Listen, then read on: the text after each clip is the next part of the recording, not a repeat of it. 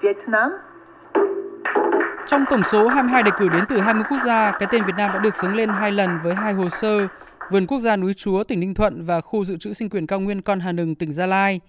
Như vậy sau 6 năm, Việt Nam có khu dự trữ sinh quyền thế giới mới được ghi danh và sau 12 năm, Việt Nam có cùng một lúc hai khu được ghi danh. Vui mừng trước vinh dự kép được cộng đồng quốc tế công nhận đối với Việt Nam, Đại sứ trưởng phái đoàn Việt Nam bên cạnh UNESCO Lê Thị Hồng Vân cho biết, các hồ sơ của Việt Nam đảm bảo tốt 7 tiêu chí mà UNESCO đã đề ra.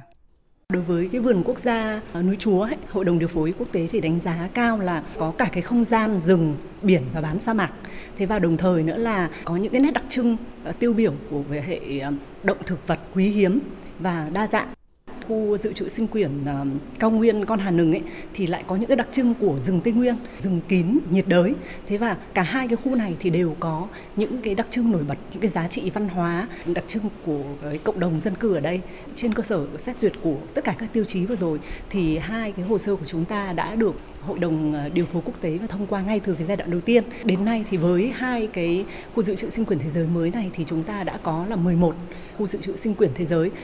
Chương trình Con người và sinh quyền, chương trình lâu đời nhất của UNESCO là khuôn khổ quan trọng thúc đẩy hợp tác về nghiên cứu và phát triển, phục hồi hệ sinh thái, xây dựng năng lực, tăng cường kết nối để chia sẻ thông tin, tri thức, kinh nghiệm bảo tồn đa dạng sinh học, ứng phó với biến đổi khí hậu, gắn với phát triển bền vững và bảo đảm sinh kế cho người dân.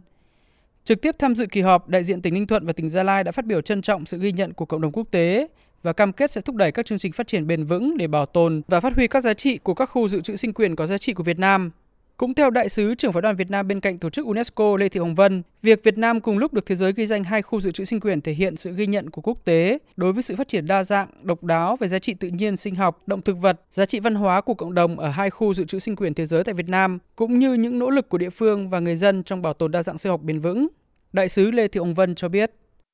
Đó không chỉ đơn thuần là danh hiệu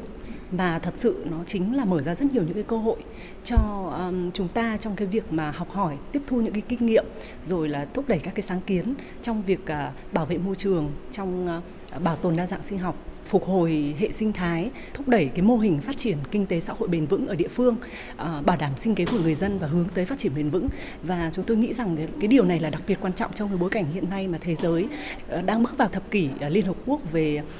phục hồi hệ sinh thái 2021 2030 à, cũng như là trong cái nỗ lực hiện nay của chúng ta trong cái việc mà phục hồi và phát triển kinh tế xã hội sau đại dịch Covid-19. Đồng thời thì chúng tôi thấy rằng là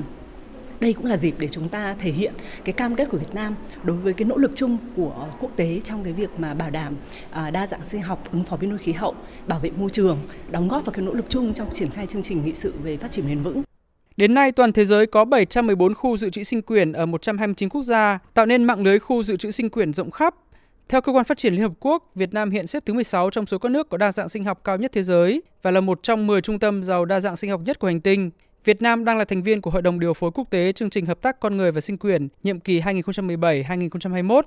Việt Nam cũng là một trong những nước đi đầu thúc đẩy sáng kiến Ngày quốc tế về khu dự trữ sinh quyền, dự kiến sẽ được thông qua tại Đại hội đồng tổ chức UNESCO lần thứ 41 diễn ra vào tháng 11 năm nay.